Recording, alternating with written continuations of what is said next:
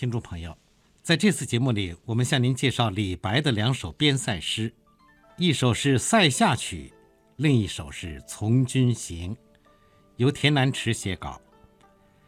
先把这两首诗朗读一遍。《塞下曲》：五月天山雪，无花只有寒。笛中闻折柳，春色未曾堪。小战随金鼓，消眠抱玉鞍。愿将腰下剑，直为斩楼兰。从军行。百战沙场碎铁衣，城南已合数重围。突营射杀呼延将，独领残兵千骑归。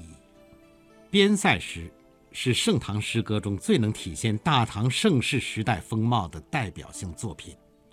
一提起盛唐边塞诗派，总能让人想到那大漠风尘中的热血男儿无奇不有的绝域景色，以及边关将士的大无畏气概和儿女柔情。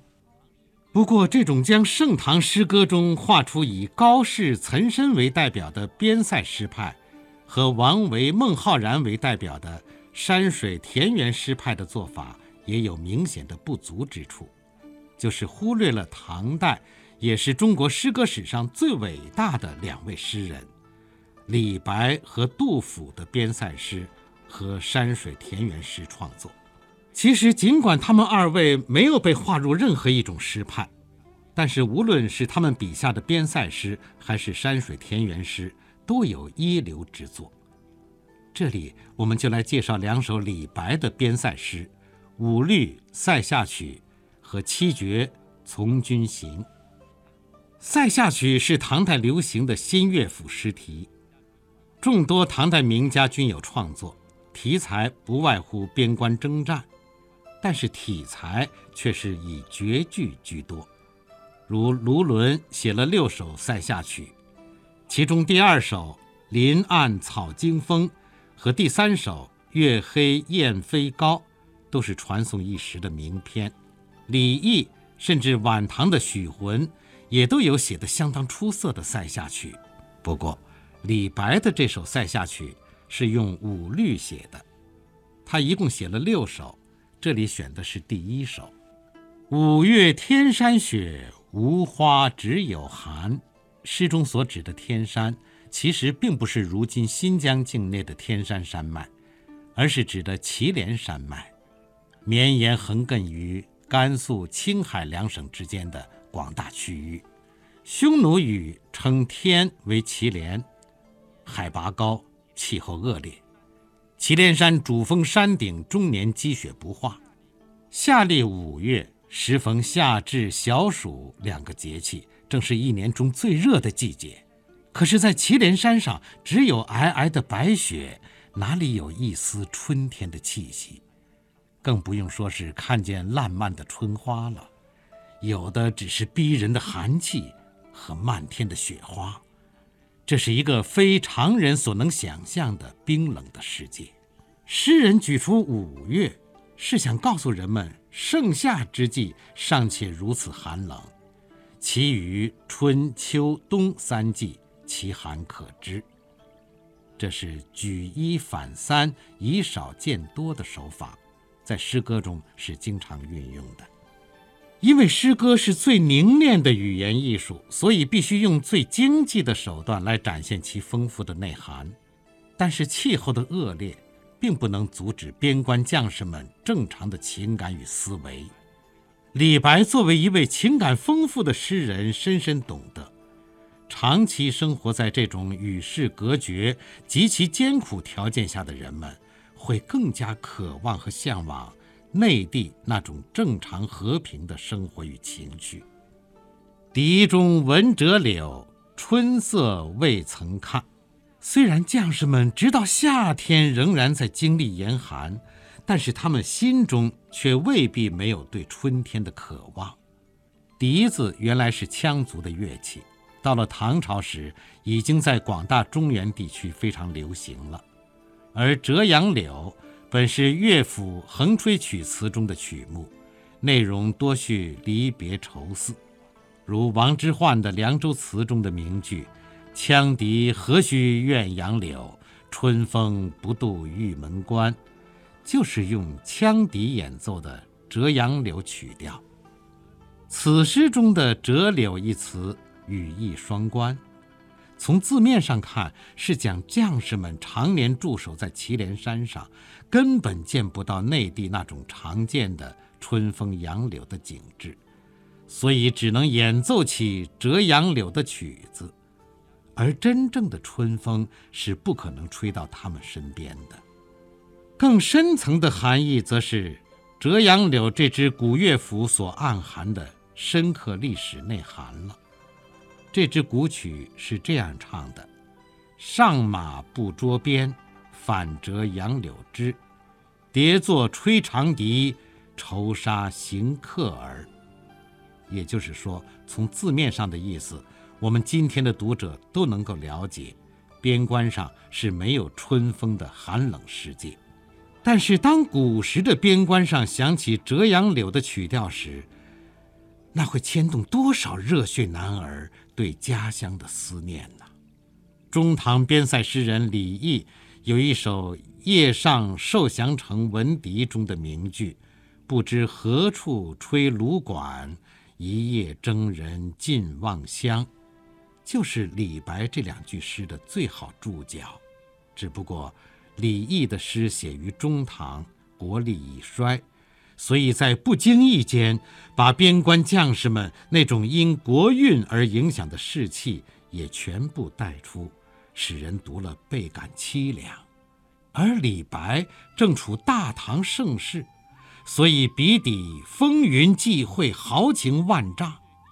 同是一种境况，却显得洒脱奔放，而不见哀怨罢了。其实，诗歌上半部分所描绘的恶劣的自然条件，对将士们来说只不过是小菜一碟儿。诗歌紧接下来所描绘的，才是内地那些过着安逸和平生活的人们所难以体会的军旅生涯呢。小战随金鼓，消眠报玉安。金鼓，军中乐器，金就是金筝。用金属制成，战时敲击用以号令将士停止进攻，所谓鸣金收兵。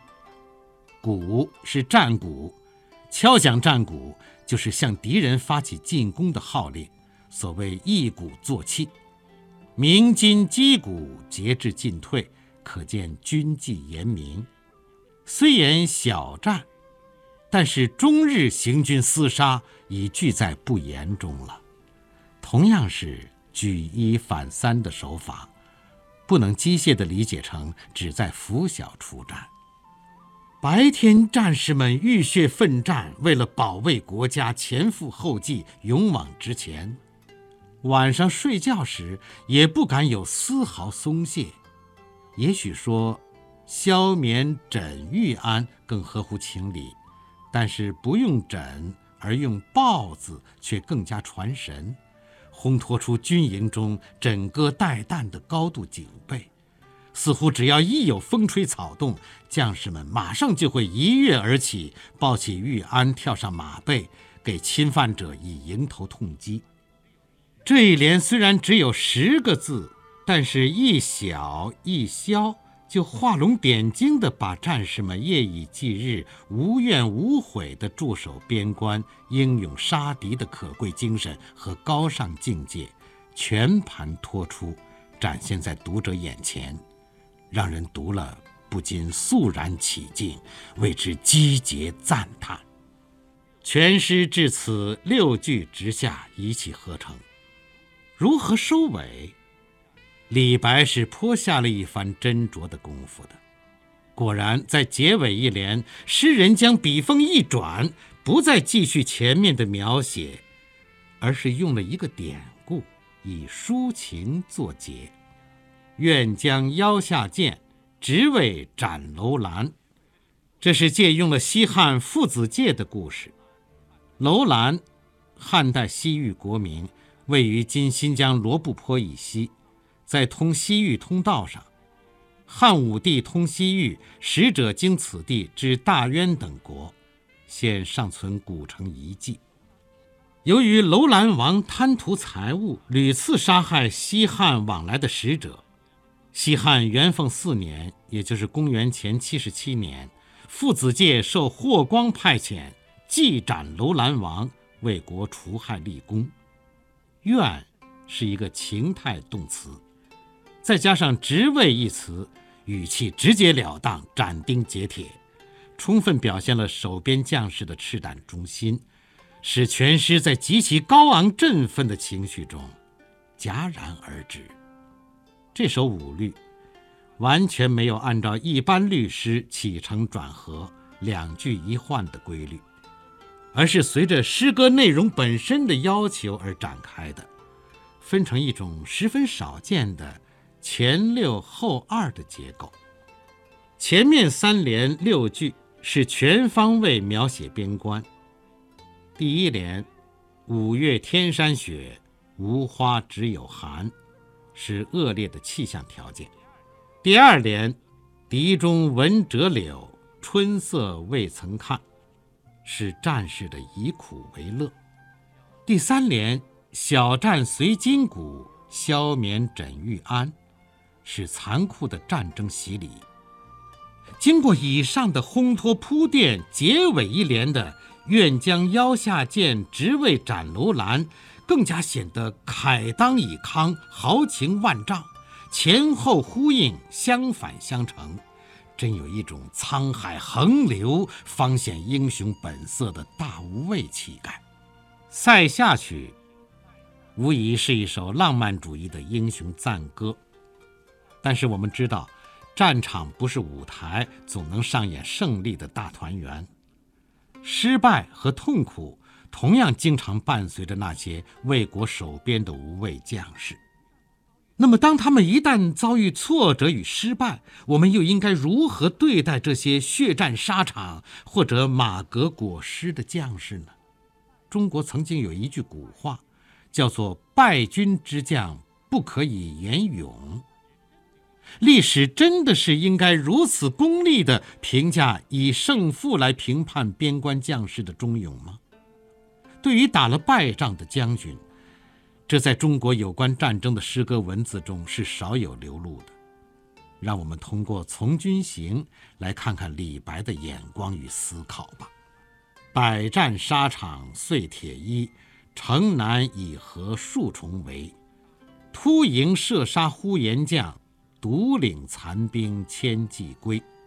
作为一首边塞诗，全篇四句，没有一句描写边地风情，也没有一个字的豪言壮语，从头到尾都是叙述事情、交代过程，却让人读完以后忍不住要眼倦沉思，实在可以说是难得的上乘之作。《从军行》的主人公。显然是一位久经沙场的老将，但第一句却只写了他身上穿的铠甲，而且是一件碎铁衣。他长期以来一直征战在祖国边陲，多年的风餐露宿、浴血厮杀，连身上的铠甲都已经碎了，身上留下了累累的枪伤剑痕。百战沙场碎铁衣。这是一幅具有雕像性质的饱经血与火的洗礼的铁塔般的边将形象。虽然写的是破碎的铁衣，其实是在讴歌其铮铮铁骨。这一句先声夺人，为全诗罩上了一层悲剧色彩。此人戎马一生，经历过无数的死亡与冷酷。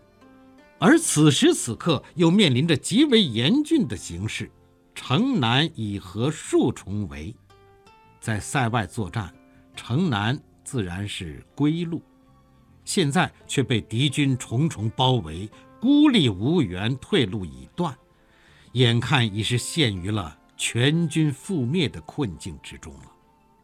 诗歌语言极为精炼准确，字字千钧，容不得任何误解与猜疑，却又让人产生无尽联想。眼下，一个久经战阵的将军被敌人团团包围，从他那残破的铁甲，我们当然知道他是绝不可能俯首待擒、坐以待毙的。但是身处数重的包围中，面对敌众我寡、天时地利人和全无的困境，他又该采取什么行动呢？就在大家为他及其全军将士捏着一把汗而焦急万分之际，将军没有犹豫迟疑，也没有一言片语。只是当机立断地采取了最有效也是最正确的行动，突营射杀呼延将。突营就是突围，呼延是匈奴中地位仅次于左右贤王的四大贵族之一，诗中代指敌人的中军主将。只见将军一声断喝，一马当先，溃围而出，身先士卒。在三军之中，直取敌人上将首级，如入无人之境。这真是有万夫不当之勇，不禁让人想起当年项羽叱咤风云、所向披靡的霸王气概。不过，他不像西楚霸王似的有勇无谋，只知蛮干，最后只落得个乌江自刎的下场，而是有勇有谋。在突营闯阵之际，擒贼先擒王，一举射杀了敌人的首领，使得气焰嚣张、数重围的敌军一时间阵脚大乱，成了群龙无首的乌合之众。他却趁机杀出一条血路，独领残兵千骑归，带着他的部队杀出重围，夺路而归。李白并不讳言失败，所以他说这一支部队此时已经成为残兵。带兵之人，当然也是一员败将了。但那个“独”字，力挽狂澜，一字千军，在气势上完全压倒了敌人的千军万马。面对这样一位沧海横流、方显英雄本色的顶天立地的英雄，怎不令人肃然起敬？发出由衷的赞叹之情，这就是悲剧的力量，也是这首小诗的魅力所在。而正当人们紧张的心情刚刚松弛下来，准备迎接这位英雄之时，诗歌却无声的已经结束了。一切是那样的突然，而又是那样的寻常。一方面，结合诗歌“百战沙场碎铁衣”一句，这不过是这位无名英雄无数征战中的百战中的一战罢了，没有什么值得大惊小怪的。另一方面，诗人是否也意识到，等待这位将军的，恐怕也没有什么鲜花和掌声吧？为了把残兵败将及其忠勇之情显示出来。李白没有长篇大论、喋喋不休，而是选用了七言绝句这种他最擅长也是最为含蓄的题材，秉笔直书，字里行间为读者留下了丰富的想象空间，用不着过多的煽情与渲染，只是把最主要的事实交代清楚，那么其他的一切就都尽在不言之中了。全诗每一句都是一个特写镜头，第一个镜头是将军的铁衣，他无言地诉说着将军的过去；第二个镜头是敌军的重围，同样是无言地宣告着形势的危急；第三个镜头是突围的瞬间，表明了将军的勇冠三军；第四个镜头。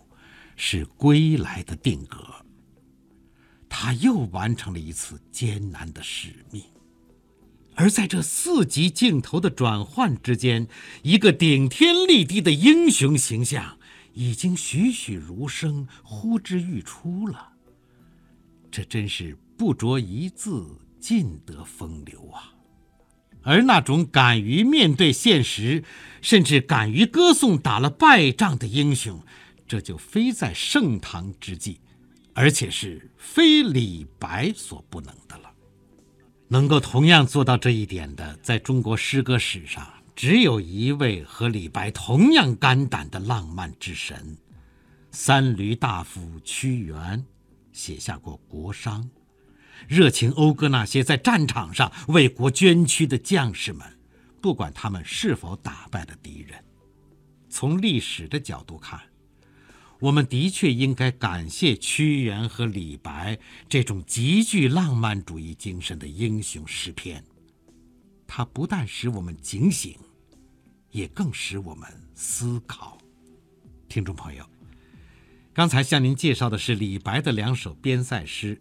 一首是《塞下曲》，另一首是《从军行》，是由田南池写稿，方明播讲的。这次节目就到这里，感谢您的收听。